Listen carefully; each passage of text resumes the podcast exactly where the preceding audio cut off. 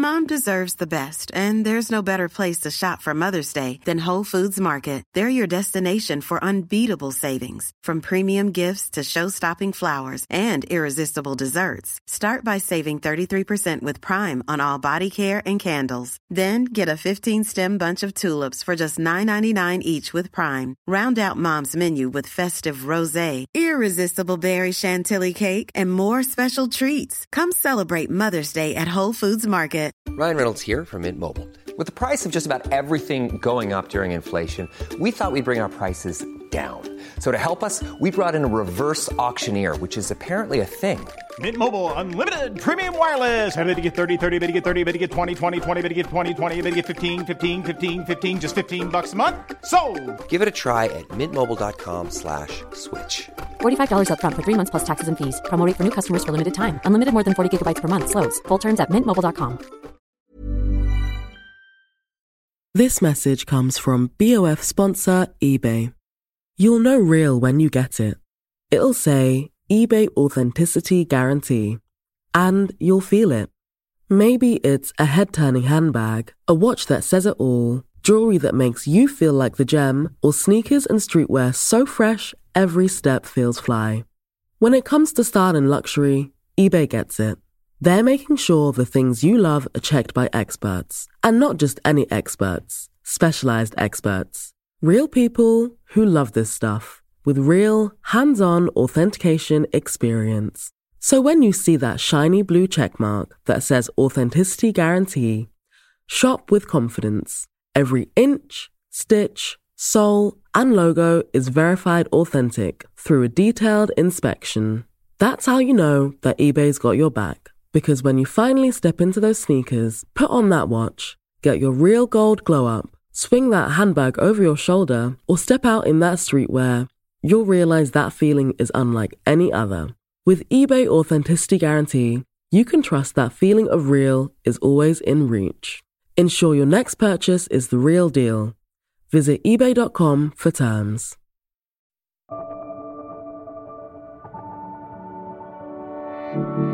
Hi, this is Imran Amed, founder and CEO of the Business of Fashion. Welcome to the BOF podcast. It's Friday, October 7th.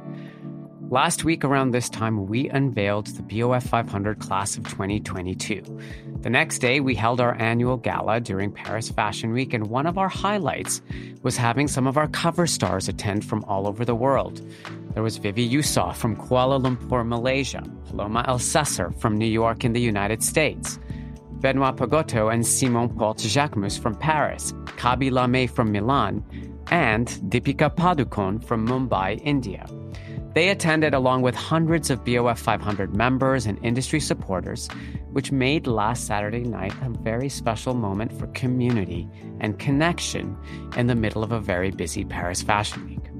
For the BOF 500, I was lucky to have a global exclusive interview with Deepika for her cover story. She was extremely generous with her time and candid with her thoughts and feelings, and that always makes for the best interviews. And so afterwards, I thought it would really make for a great podcast too, to go a little bit deeper into the 90 minute conversation I had with her, all of which didn't make it into our cover story. India is set to become the world's third largest fashion market. And Deepika, who is Bollywood's most popular female actor, has become a global brand ambassador for the likes of Levi's, Adidas, Louis Vuitton, and now Cartier. She opens up about her global ambitions and what the fashion world needs to understand about India and the wider South Asian diaspora. Conversation was particularly meaningful to me as my own personal history is interwoven with the migration of the Indian diaspora across four continents, from Mumbai, where my maternal grandfather was born, to Kenya and Tanzania, where my parents were born, to Canada, where I was raised, and to London, which I now call home, back to Mumbai, where we shot this beautiful cover story with Deepika. I hope you'll enjoy this conversation as much as I did. Here's Deepika Padukone on the BOF podcast. Hello, Deepika. It is an absolute pleasure to connect with you for this story. I am so excited to have you part of our new group of BOF 500 covers of people shaping the global fashion industry. But I know from your life and your story that you come from very, very far away from the fashion industry. And so before I even get into your connection to fashion, I want to start with you as a person. And I want you to imagine you're at a dinner party. And it's not like a fancy dinner party. It's a dinner party, maybe in a place where it's not like one of those seated dinners, like some friends invite you over somewhere. And the people sitting next to you don't know anything about you. They don't know about Bollywood. They don't know about your 30 films. They don't know all about the awards and the constant media coverage. They're just sitting next to you as a human being. Like, how do you introduce yourself to someone like that and who you are? You know that that small chat conversation when you look to your left and right at a dinner and you're trying to understand who the other person is and they're trying to understand who you are. Well, firstly, thank you so much for having me as part of BOF 500. It's a huge, huge honor and something I just didn't expect. And second, what you just described is my biggest nightmare. Oh, really? Why is that? Because at the root of it all, right, I am an extremely shy and awkward person. And so I'm usually very awkward at places where I don't know people or I'm not with people who I'm already familiar with.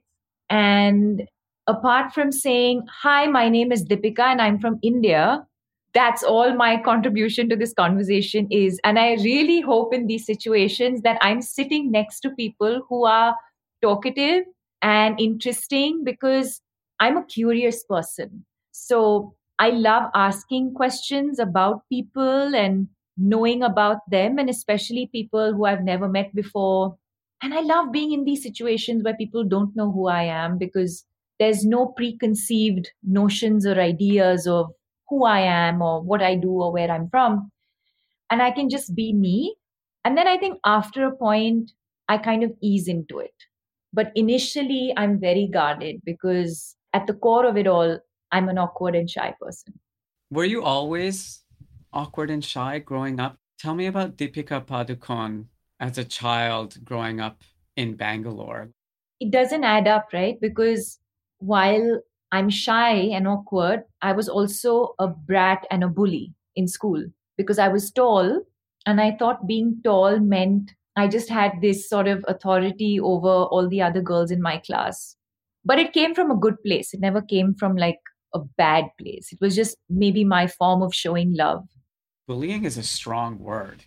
In certain cultures, bullying can be perceived as an extreme. And I want to clarify that it's not that extreme. It comes from a place of love.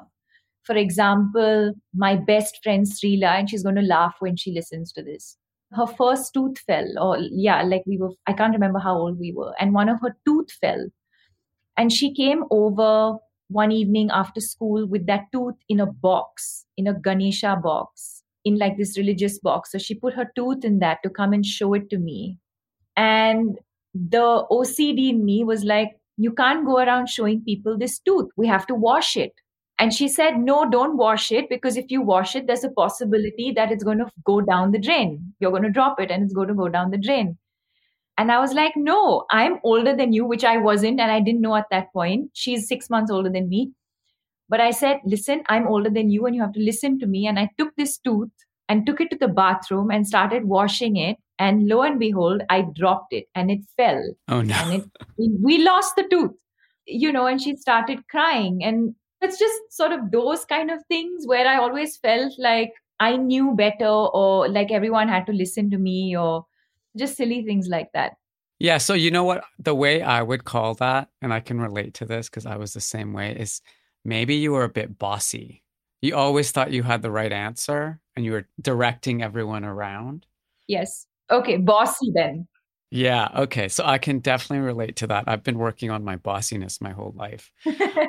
but where do you think that came from, Deepika? Was your height? Were you always the tallest person? No, I wasn't. And this is why when we were chatting earlier this week, and you mentioned Anila Anand, Anila Anand's daughter was the only one person who was taller than me in class. And so every time we stood in the assembly line, I was second last, and Kavya Anand would stand behind me. And she was the tallest person. So I was the second tallest. But no, I also feel like like even if you speak to my parents today, they'll say you never found Deepika at ground level. She was always, I was a tomboy, very naughty, always sort of jumping up tables and sofas and dropping things. And even my sister says this. She's like, not enough people know this clumsy side to you. Everyone thinks of you as this like elegant and proper and poised, which I am. That's also me. And that comes to me very naturally. But there is this other side to me that's just unintentionally clumsy. I want to dig in a bit more into this kind of contradiction of those two sides of you because, on the one hand, you're saying you're shy and awkward. And on the other hand, you're saying you can be bossy and kind of the know it all in the room. You know, what do you think it is that makes you shy and awkward around new people? You know, at that nightmare scenario that you said where you're Deepika from India. I think it comes from my father because he's like that. And my parents are the polar opposite of each other. So my mother was born in Mumbai, brought up in Mumbai, and extremely social and outgoing and loved traveling alone, making new friends, discovering. And my father, on the other hand, came from this extremely conservative, middle class family in Bangalore. Also, not just the family, but even the community that I come from, which is we're Mangalorean and we are specifically a community called Chitrapur Saraswats.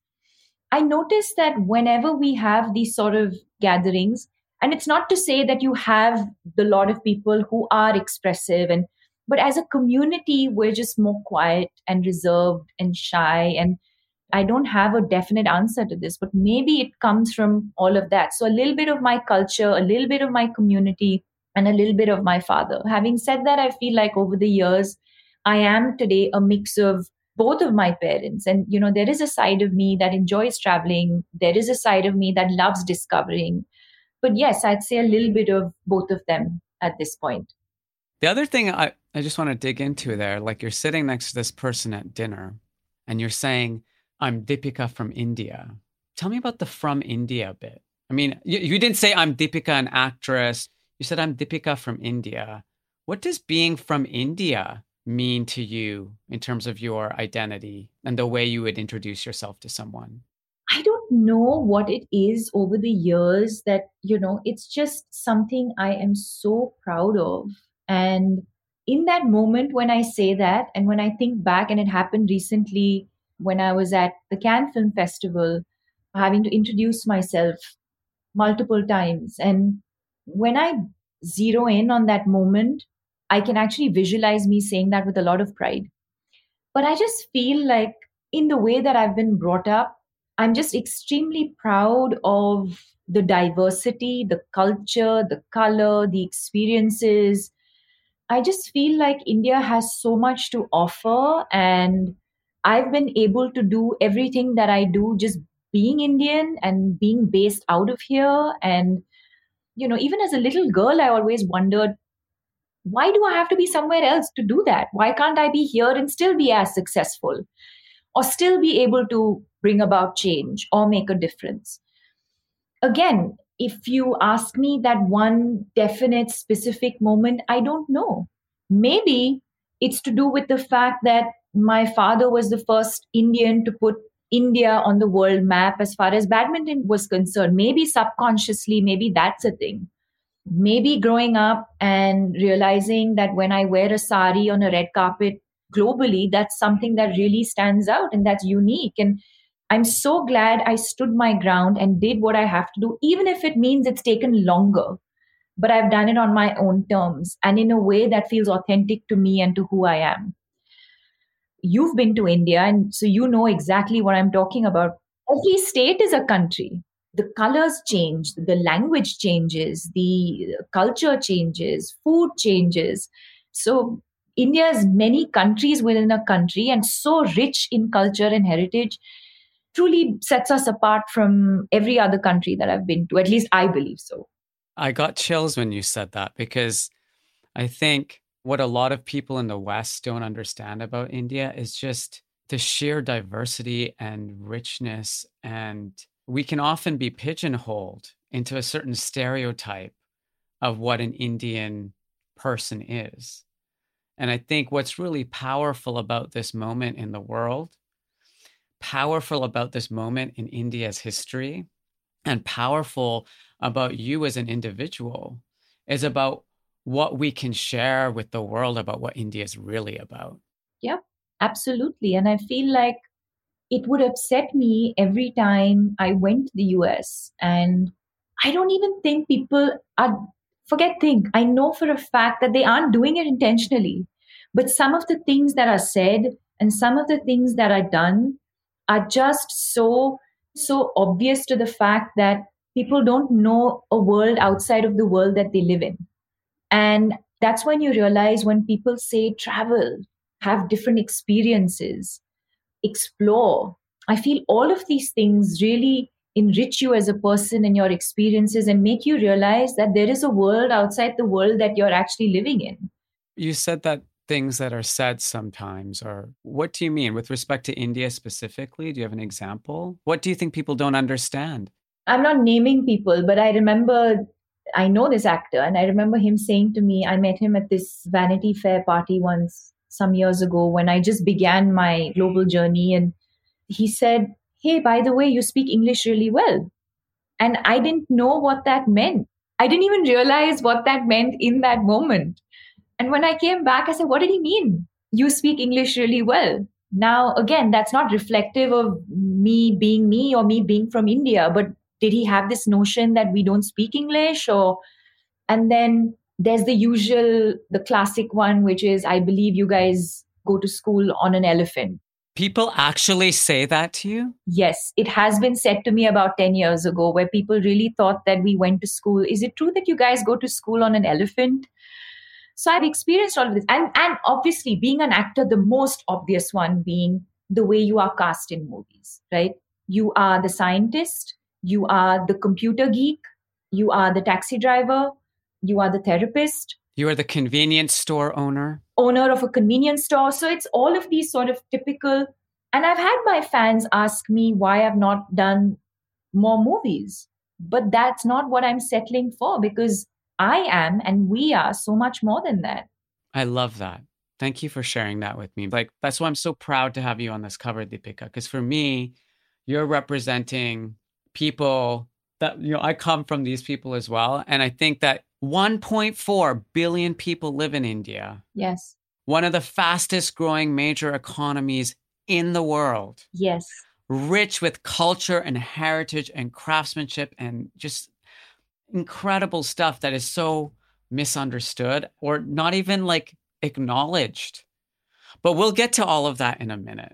Let's go back to childhood because you mentioned your dad was this professional athlete and you actually if i understand correctly you have a lot of athletes in your family you know you're gifted with this kind of skill. You were also a professional athlete. Tell me about that.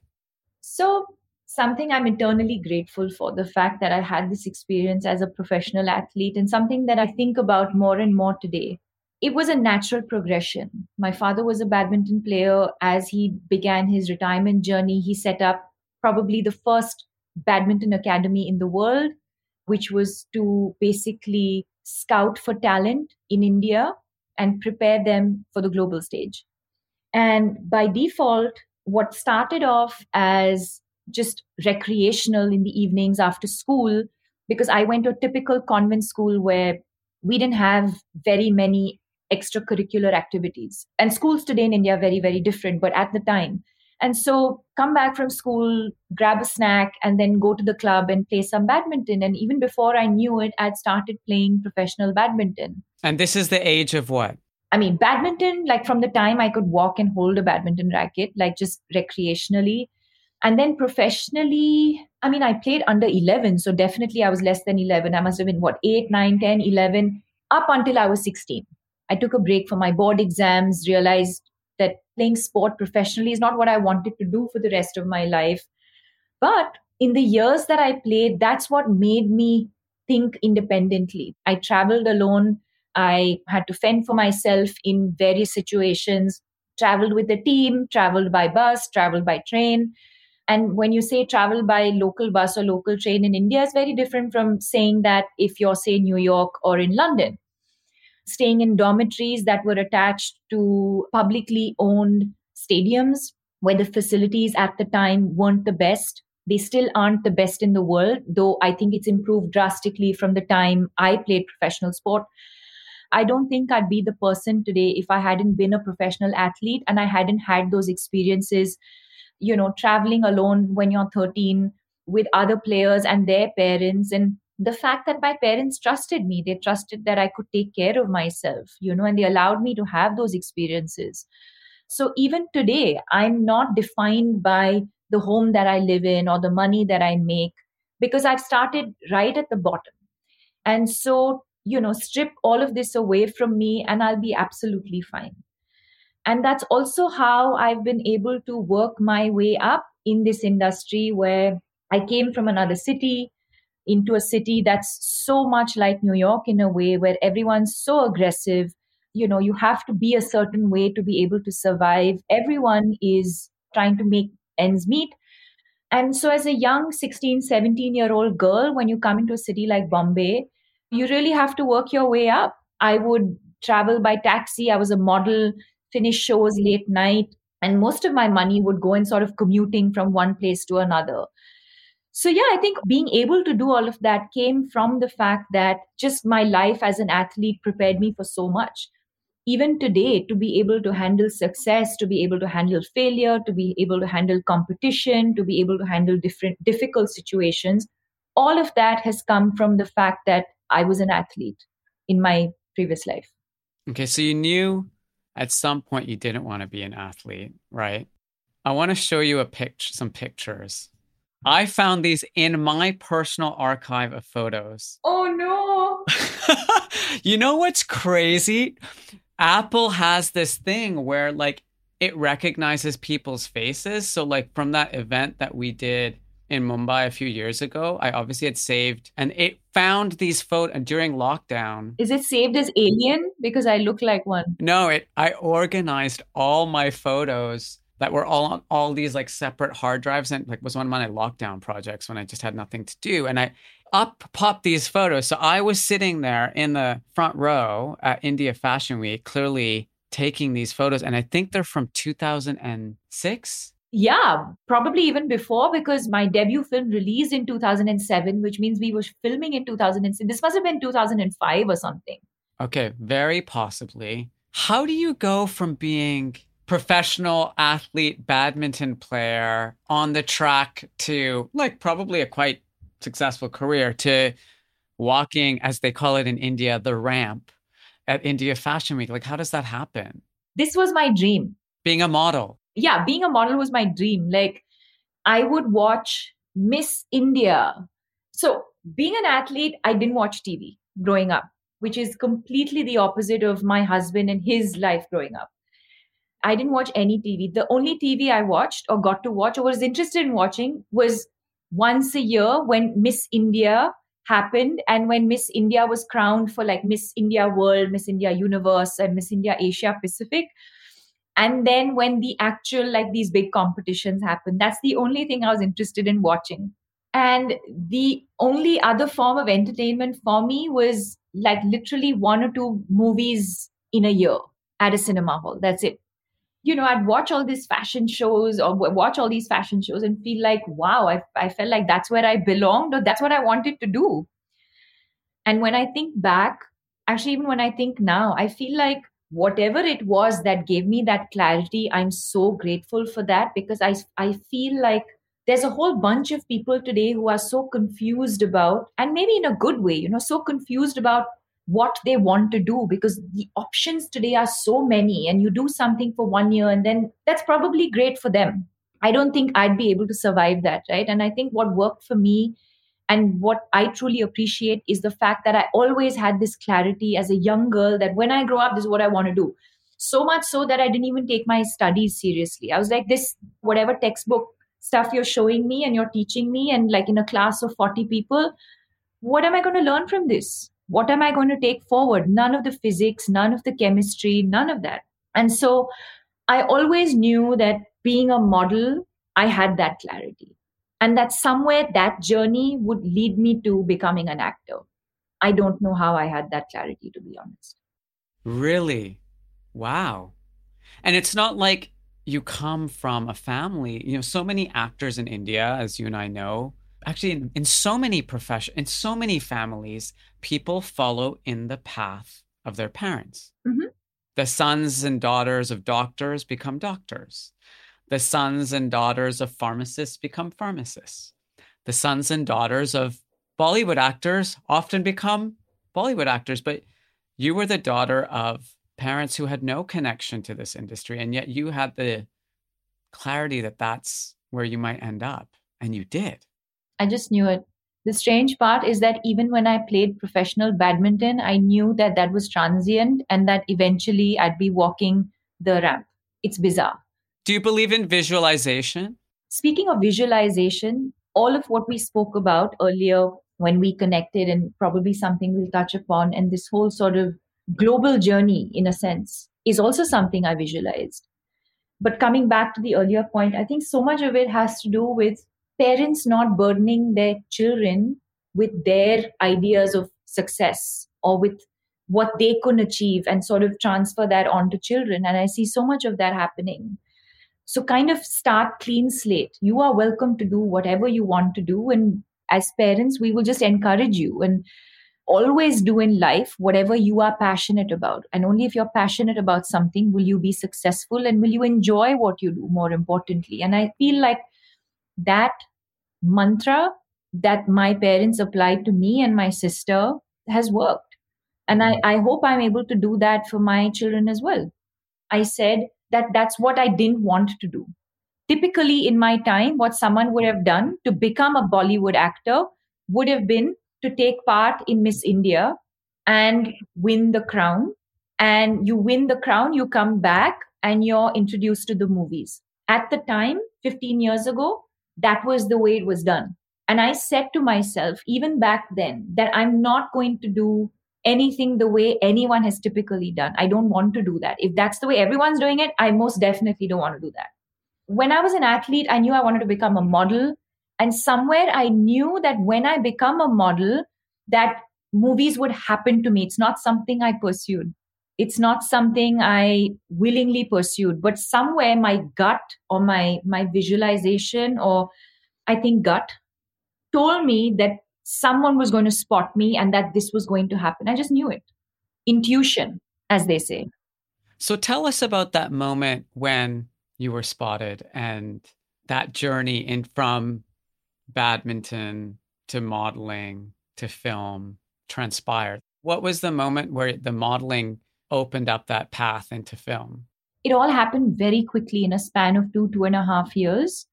I finished school, I started modeling. I did about two and a half years of modeling, which is actually a very short time, but it was a very dense time. I ended up doing a lot of these fashion weeks and there was also separation at the time and i don't know how it works now or globally how it works now but you were either a commercial face or you were a ramp face it was very weird and i'm someone who ended up doing both things. I was walking the ramp and i was the face of like selling soaps. So in a span of two two and a half years it's like i'd become this really famous model or like everyone was talking about but it happened really quickly. And within that time I had done the Pirelli equivalent of a calendar here. And um, Farah Khan, who's the director I debuted with, saw these this photo shoot, took it to Shah Rukh Khan, who I'm sure at some point you've encountered or, you know. Only once. I'll never forget it. But yeah, I went to his house for a party once, which was kind of surreal. So it was that house. And I'll come to that. And so he was doing a movie called Chak. In he's shooting in Australia, and Farah Khan takes these pictures from this photo shoot and shows it to him and says, "She's the face. I found the face. They were looking at casting a new face and a double role, mind you, of one character who's like old world Hema Malini, uh, Waheeda Rehman esque, you know, sort of this old world Bollywood heroine, and the other role was this young modern Indian woman." And without auditioning me, without ever having met me, she sees these pictures, takes it to Shahrukh. He says, Yeah, sure, whatever. Like, if you believe that she can do what we need, then yeah, great. And the next thing I know, I'm cast opposite Shahrukh Khan India's biggest superstar with India's probably one of the biggest female directors in my first Indian movie like that without auditioning. and even today, when I meet Farah, I'm like, what were you thinking? And crores and millions and millions of dollars, right? Crores is like in rupees, millions of dollars, all of which I realized today, not back then. Uh, or for me, back then, it was just, I was in a cloud. It was a bubble. It was, I was numb. And even today, I'm like, what were you thinking? She just, I knew it. She said, you had it. I saw it in your eyes. And, and I just knew only your voice because I came from South India and I had a very specific sort of accent, which I've had to work on, you know, over the years. And I'm still, I'm sure I'm, my accent still sort of stands out from everyone else's. But she said, I just knew you had it in, I saw it in your eyes and I didn't have to audition you or test you. Wow. And, and that's it. It's been 15 years ever since. Two things come to mind then. Was it just based on how you look? that she cast you in this role? I mean, because you know you're obviously also one of the most beautiful women in the world. One would argue. What like was she just casting you based on your appearance? I think at the time she must have felt like I look the part because as I think as actors, there's always two components to this, right? You need to look the part, especially if you're playing characters, and then you have to be able to act. And yeah, I guess she felt like I definitely looked the part, so that's taken the box. And the acting really depended on her, a lot of it at least. And it depended on you because that's the other part I was going to get to, which is then you had to do the work to train to act. You know, and some people do this for years or they grow up around it, as we were talking about earlier. You know, they grow up in a family where they're surrounded by the industry and they see the work that goes into preparing for a film like that. So, first of all, how did you prepare? And how were you feeling at the time? I can't imagine it was maybe a bit nervous, right? Numb. It was all a blur. Even today, when I look back, I remember it as just like this bubble, like it was all a blur. And I keep saying to her, I wish I could go back in time and relive those moments, but as me today, when I'm so much more aware, I've evolved, I've grown if I have the opportunity to do that movie again, I'd do this and I'd do that and I'd do it so differently and I'd add be able to add so much more, right? Because I'm self-taught as an actor. I went to acting school for three months, but I don't think you can learn acting in three months. And so everything that I've, I'm able to do today as an actor is all self-taught. I've learned on the go and i so i do feel like sometimes I, I really wish i had the opportunity to redo some of those moments and and be able to add and give so much more but i guess that's what growth is right you learn from your past experiences and always try and better one size fits all seems like a good idea for clothes until you try them on same goes for healthcare that's why United Healthcare offers flexible, budget friendly coverage for medical, vision, dental, and more. Learn more at uh1.com. Hey, it's Ryan Reynolds, and I'm here with Keith, co star of my upcoming film, If, only in theaters, May 17th. Do you want to tell people the big news? All right, I'll do it. Sign up now and you'll get unlimited for $15 a month in six months of Paramount Plus Essential Plan on us. Mintmobile.com slash switch. Upfront payment of $45 equivalent to $15 per month. Unlimited over 40 gigabytes per month. Face lower speeds. Videos at 480p. Active Mint customers by 531.24 get six months of Paramount Plus Essential Plan. Auto renews after six months. Offer ends May 31st, 2024. Separate Paramount Plus registration required. Terms and conditions apply if rated PG. This message comes from BOF sponsor eBay. You'll know real when you get it. It'll say eBay Authenticity Guarantee. And you'll feel it. Maybe it's a head turning handbag, a watch that says it all, jewelry that makes you feel like the gem, or sneakers and streetwear so fresh every step feels fly. When it comes to style and luxury, eBay gets it. They're making sure the things you love are checked by experts, and not just any experts, specialized experts. Real people who love this stuff with real, hands on authentication experience. So when you see that shiny blue checkmark that says Authenticity Guarantee, shop with confidence. Every inch, stitch, sole, and logo is verified authentic through a detailed inspection. That's how you know that eBay's got your back. Because when you finally step into those sneakers, put on that watch, get your real gold glow up, swing that handbag over your shoulder, or step out in that streetwear, you'll realize that feeling is unlike any other. With eBay Authenticity Guarantee, you can trust that feeling of real is always in reach. Ensure your next purchase is the real deal. Visit eBay.com for terms. Have you ever owned something that inspired you to up your game? For me, I got a chef grade range recently, and now I'm cooking new things every single night. Seriously, no cuisine is off limits. The point is, when we own exceptional things, they inspire us to do exceptional things.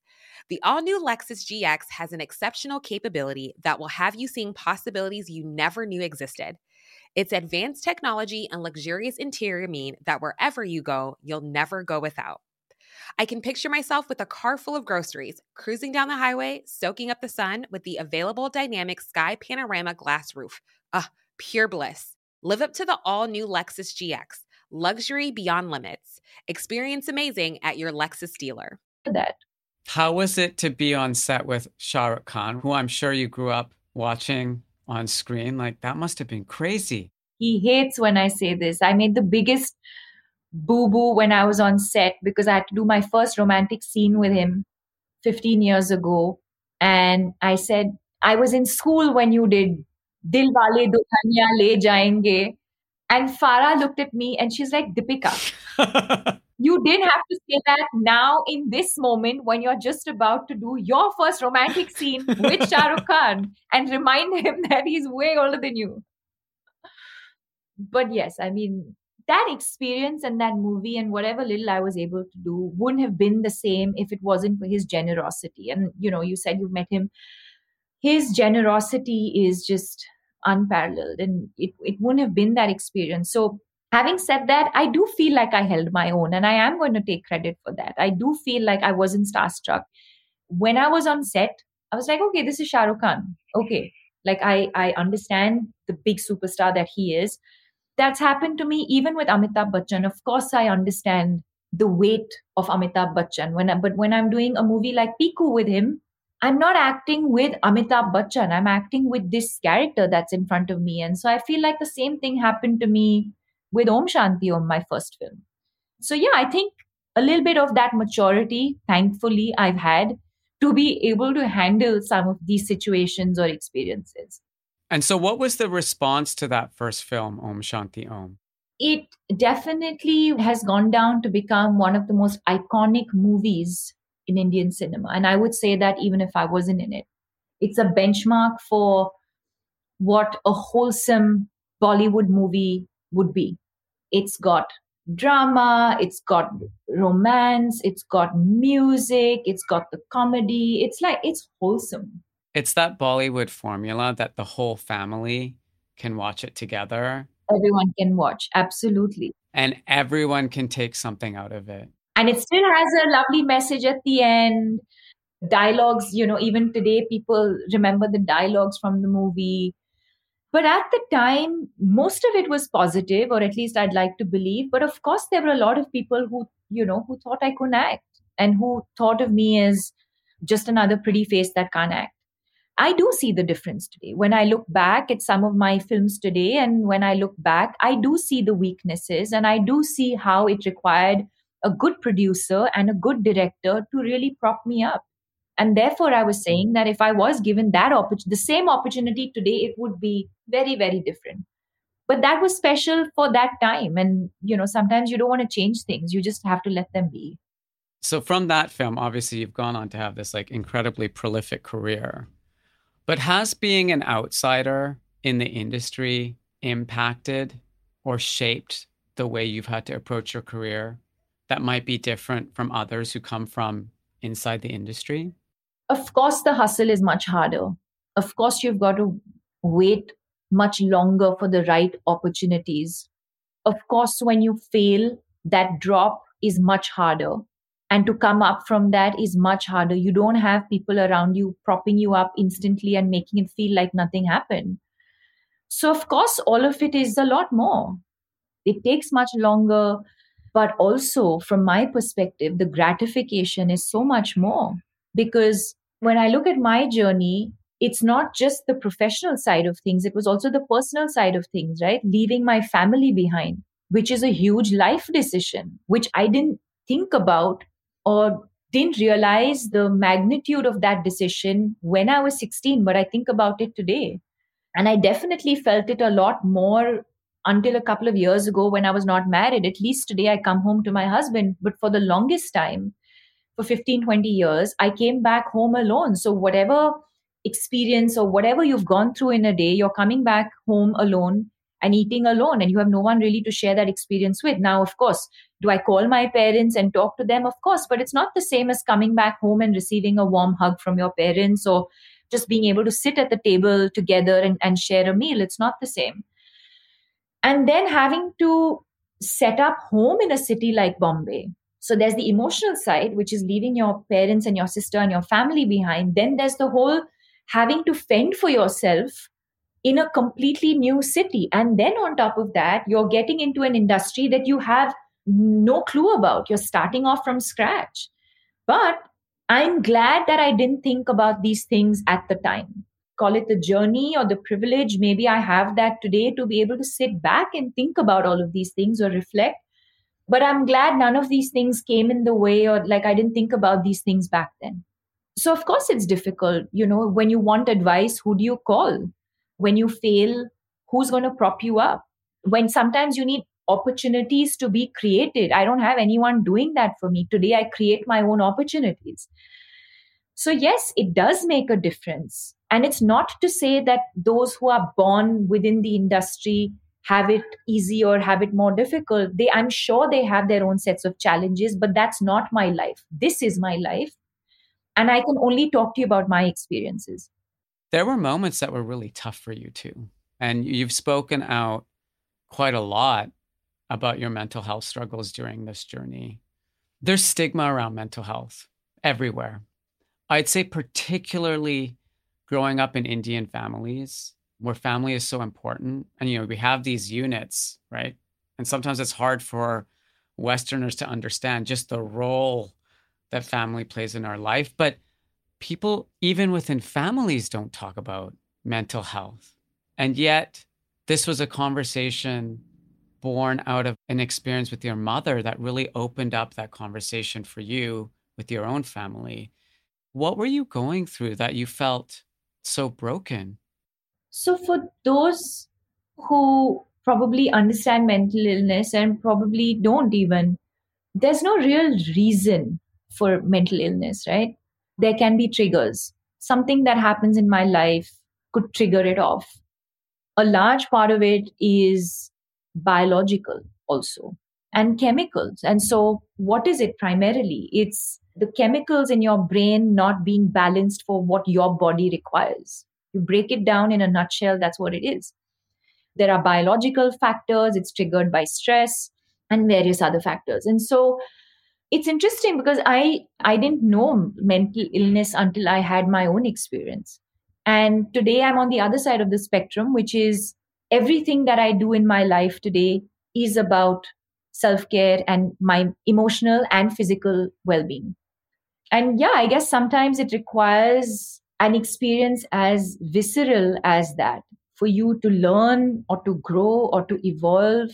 But yeah, it just began with this out of nowhere, hollow, directionless, empty feeling. Like imagine being absolutely okay but waking up one morning and just feeling like why like why do why do you exist? Why do i exist? And feeling numb. You can't feel your body. And nothing around you makes sense. You don't want to eat. You don't want to engage with people. You don't want to exist right? And because it's so heavy and it's such a burden that for me sleep was my biggest escape I just felt like if I slept, I could just run away from all of this. I didn't have to deal with it. And this went on and went on and went on. And and were you keeping it to yourself? Like you weren't telling anyone you were feeling that way? I've been like this from the time I left home, right? Like all the good things I'm I'm more than willing and happy to share with my family and all the bad things I never do because I always feel like they'd worry. And sure, they're just a flight away, but for all practical purposes, they're still in another city. And so, even if it was a fever or a flu, I've always been like, let me kind of deal with it. And I, I don't really want to burden them with my not feeling well. And I couldn't pinpoint what it was myself at the time. So, what was I going to tell them? I wasn't able to articulate it even. It was just this feeling that I was going through mentally and emotionally and physically. But I didn't know how to articulate it. What was I going to say to them? And I didn't have any understanding of it. So I didn't say anything to them. And I just dealt and dealt and dealt with this until they were finally here. I mean, they were here to visit me. And, you know, I'm sure you've read this story where my mother and I were sitting in their room, the room that they use, and they were packing and ready to go back to Bangalore. And I broke down. And she was like, What happened? She thought it was, she genuinely thought my secretary left, or she thought I was having boyfriend issues and it was none of these. And it was divine intervention for her in 30 seconds to say, Deepika, I think you need professional help. And I was so desperate at the time because I didn't know what was happening to me. I said, Ma, whatever you think it is, I'm happy to do whatever it takes. But I can't exist like this anymore. I can't. It was just too much. And then the story goes, you know, I reached out to my therapist. She was able to diagnose in my voice that I had clinical depression. She put me onto a psychiatrist, and we did months and months of therapy, medication, lifestyle changes. And that's when my journey with mental health and the understanding of mental illness truly began. This was in 2014. Yeah, and I mean, and since then, it's a it's a huge component and a part of who I am. And at the time, I didn't feel like my journey would be complete if I hadn't shared my story with the world. And, you know, as you were saying, there's so much stigma and there's this taboo around speaking about it or seeking help. I realized that that's exactly how we dealt with it in 2014 when we discovered that this is what it was. We flew the psychiatrist down from Bangalore to come and see me. He'd see me in my home because we didn't want to be seen entering clinics. We'd not told anyone because we didn't want people to talk about it. And no one's wrong here. I think it was fair on my parents' part to say this is what she's dealing with, and she should decide, you know, whether she wants people to know or not. And I think they, as parents, were just protecting me. When I recovered a year later, and you know, you reflect and you think, I was like, why did we deal with it like this? You know, if I had a fever or if I was really unwell and a doctor said you need to get an MRI done, I wouldn't think twice about being seen at a hospital, right? So, why are we treating this so differently? All of those questions started popping up. Like, why why do we treat our minds like they don't exist in our bodies? We just treat it as like a different entity altogether. And then my journey towards, you know, coming out, sharing my journey with the world and it didn't end there because when I did this interview with Barkha Dutt in 2015, it made me realize that no one in India had spoken about it like this before. And it felt to me that there was this huge burden on our country's shoulders that everyone was dealing with, but dealing with silently. And it was stifling. And it felt like this huge burden had been lifted off people's shoulders where they were like i could literally felt like the nation this sigh of relief like the whole country going phew like somebody spoke about this. And that made me realize that just coming out and doing one interview and sharing my journey was not the end it was the beginning. And that led me to set up the mental health foundation. And you know it's been almost what 7 or 8 years since we set that up. And we primarily focus on destigmatizing mental illness and creating awareness about the importance of mental health, which somehow seems to have become a lot more prominent post the pandemic. Our journeys become so much easier in the last two years, which is fine. You know, this is something we were saying to people pre pandemic, and maybe driving home that message was a lot more difficult. But today, post the pandemic, people realize that, you know, self care is so important. Taking care of our emotional selves is so important. And so we're seeing how coming out of the pandemic has also changed people's perceptions towards mental health. Yeah. I wanted to talk about the last couple of years because obviously, without dwelling on it, because I think everyone's sick of talking about the pandemic. But how did the pandemic change you?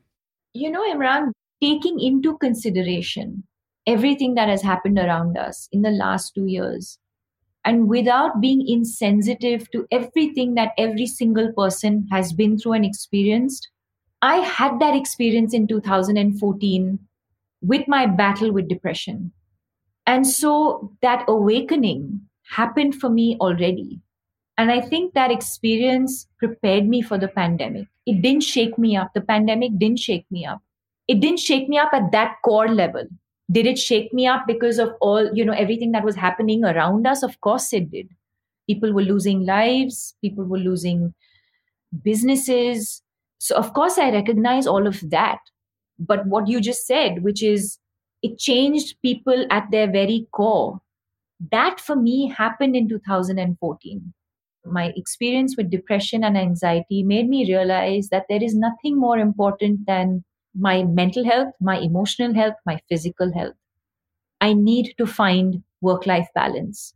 I need to do things that help me stay rooted and grounded.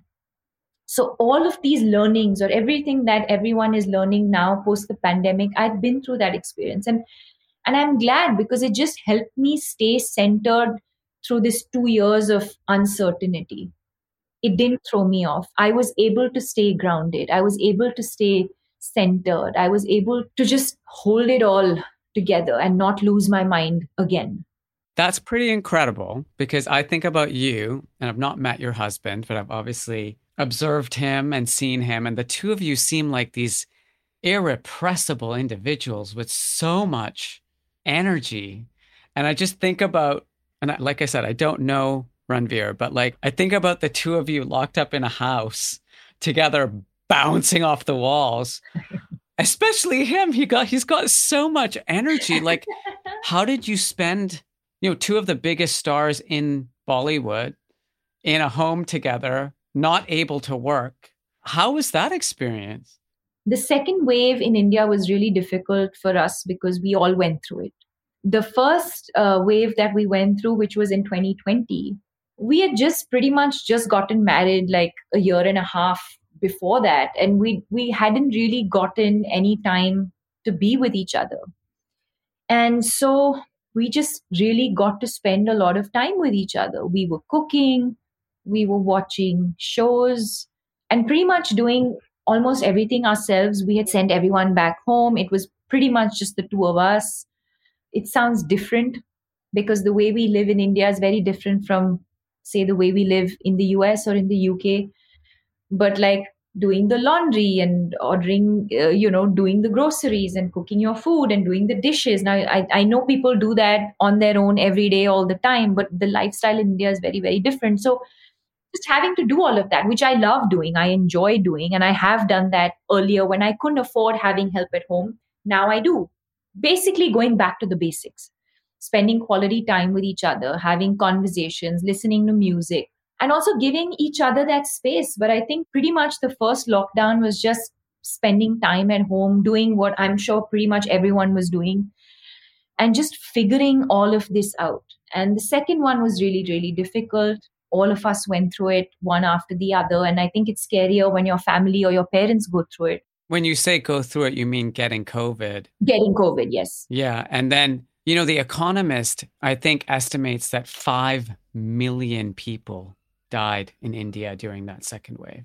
You look at something called excess deaths. You know, everyone in India knew someone who died. Yeah. And it's just, I mean, I just remember talking to my friends and family, and it was like, it was an avalanche of, of grief. How was it living through that? I mean, were you impacted by it and, and friends and family? Yes, exactly what you said. I think every day there was just news of losing someone. And, you know, weirdly, that that hasn't really stopped. Every day we're hearing of young people dying. Yeah.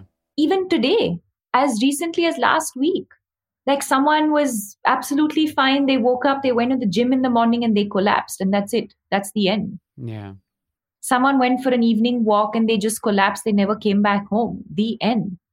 And you know so it has been a strange time. And yes it does take a lot to to be able to just stay grateful and to stay centered and to remain sane through all of this. Yeah. The other thing that happened over the course of the last 18 or 24 months or so was an insane avalanche of endorsements for you, right?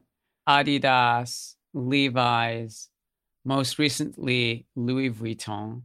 Like, I'm interested in your theories on what's going on with these international fashion brands. Are they finally realizing there's this huge opportunity in India? I believe so. And I, I truly believe, I think it's a bit of both. I, I feel like it's recognizing India as a market and truly understanding diversity. That's the way I look at it.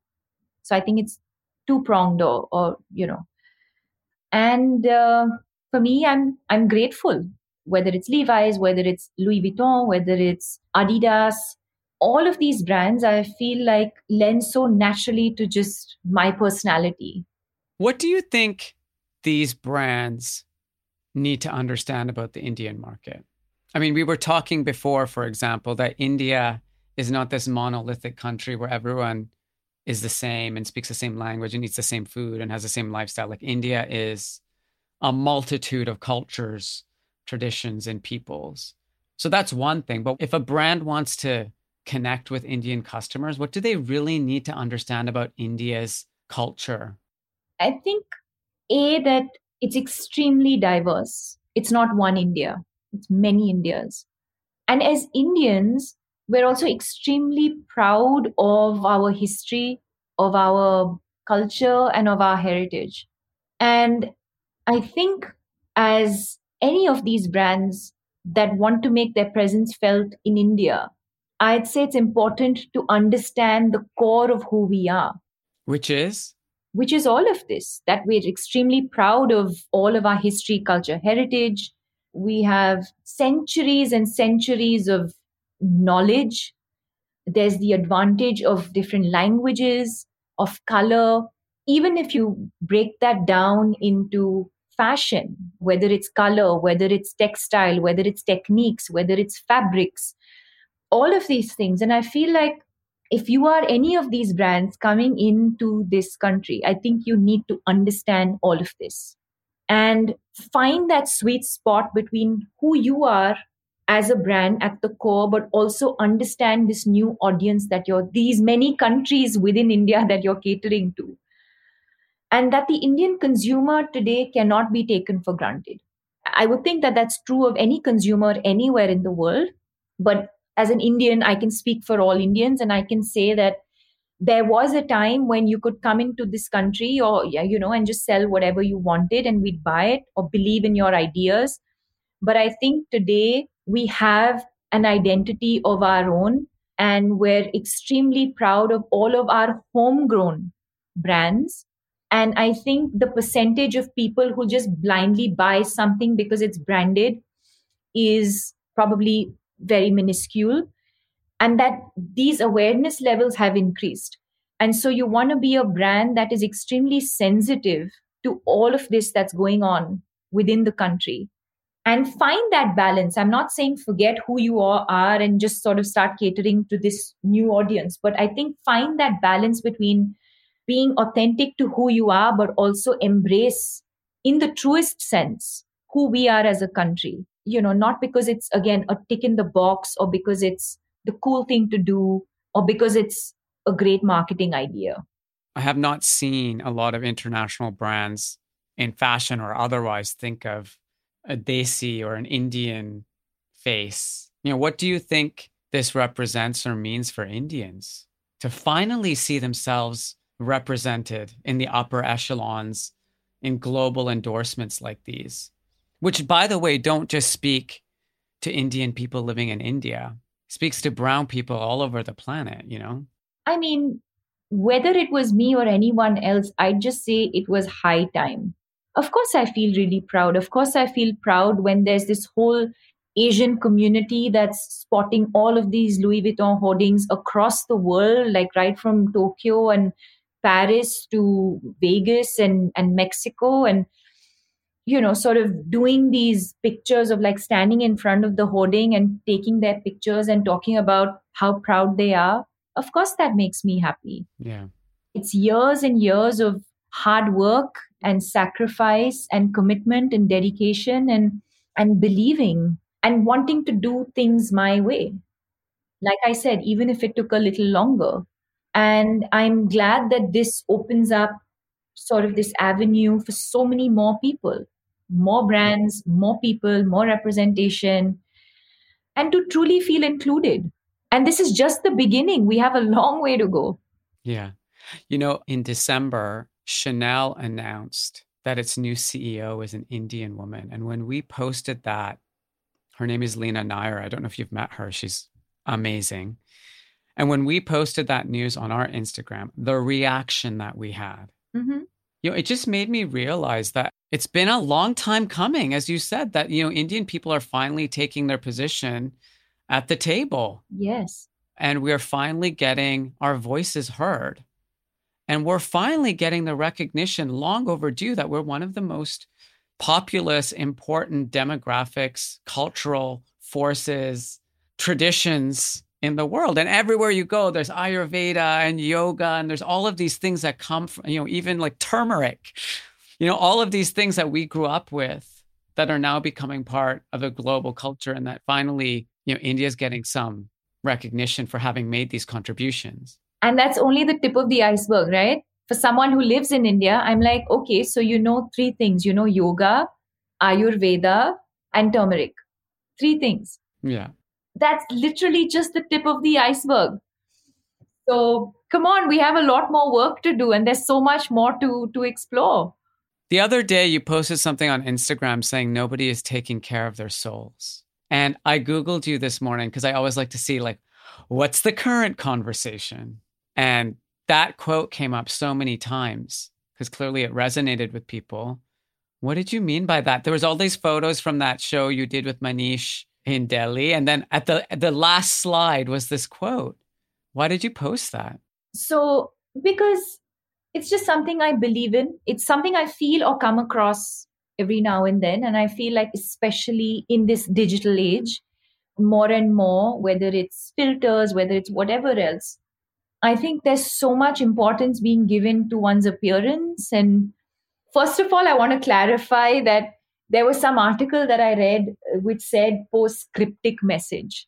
Deepika Padukone posts a cryptic. There's nothing cryptic about it. It's not directed to any one person. It's not like a sneaky comeback at someone who said something some months ago. No, it's none of that. It is just genuinely so much more a part of the self-care conversation that we were having which is it's great you know let's let's all go to the gym and let's all focus on how healthy we feel but let it not only be about how big or small my my waist size is. That shouldn't only be that. Let's also what you call inner engineering right? Just let's also just focus on nurturing ourselves and nurturing our soul. Exactly. All right last question a really important one which is you're this professional badminton player turned model turned professional actor turned bollywood icon turned mental health advocate turned now entrepreneur for all those young women out there, Deepika, who want to reach their dreams. And maybe they don't have that clarity that you had to say, I know instinctively this is what I'm going to do. How do people find that? How do they reach their dreams? Especially these young brown Desi girls out there who look up to you, but of course, for everybody. Patience. If I really had to sum it up, I can say a whole bunch of things, right? Like believe in yourself, be authentic, I think it's all of that. And I think everyone knows that. But I think the one thing that isn't given enough importance today is the power of patience. Everything has to be instant, everything is instant gratification.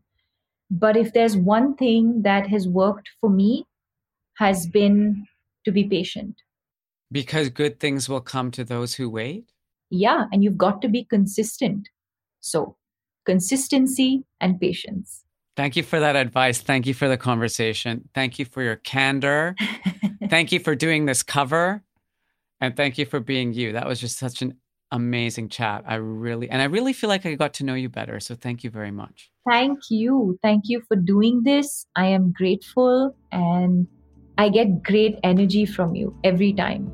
Again, I don't know if you work on it if or if you were born this way, but when you speak, there's just so much positivity and you seem you know that's the sound of another sale on your online Shopify store. But did you know Shopify powers selling in person too? That's right. Shopify is the sound of selling everywhere online, in store, on social media, and beyond. Shopify POS is your command center for your retail store. From accepting payments to managing inventory, Shopify has everything you need to sell in person. With Shopify, you get a powerhouse selling partner that effortlessly unites your in person and online sales into one source of truth. Track every sale across your business in one place and know exactly what's in stock. Shopify helps you drive store traffic with plug and play tools built for marketing campaigns from TikTok to Instagram and beyond. Plus, Shopify's award winning 24 7 help is there to support your success every step of the way. Do retail right with Shopify. Sign up for a $1 per month trial period at shopify.com slash BOF, all lowercase. Go to shopify.com slash BOF to take your retail business to the next level today. Shopify.com slash BOF. Have you ever owned something that inspired you to up your game? For me, I got a chef grade range recently, and now I'm cooking new things every single night. Seriously, no cuisine is off limits. The point is, when we own exceptional things, they inspire us to do exceptional things. The all new Lexus GX has an exceptional capability that will have you seeing possibilities you never knew existed. Its advanced technology and luxurious interior mean that wherever you go, you'll never go without. I can picture myself with a car full of groceries, cruising down the highway, soaking up the sun with the available dynamic sky panorama glass roof. Ah, pure bliss. Live up to the all new Lexus GX. Luxury beyond limits. Experience amazing at your Lexus dealer.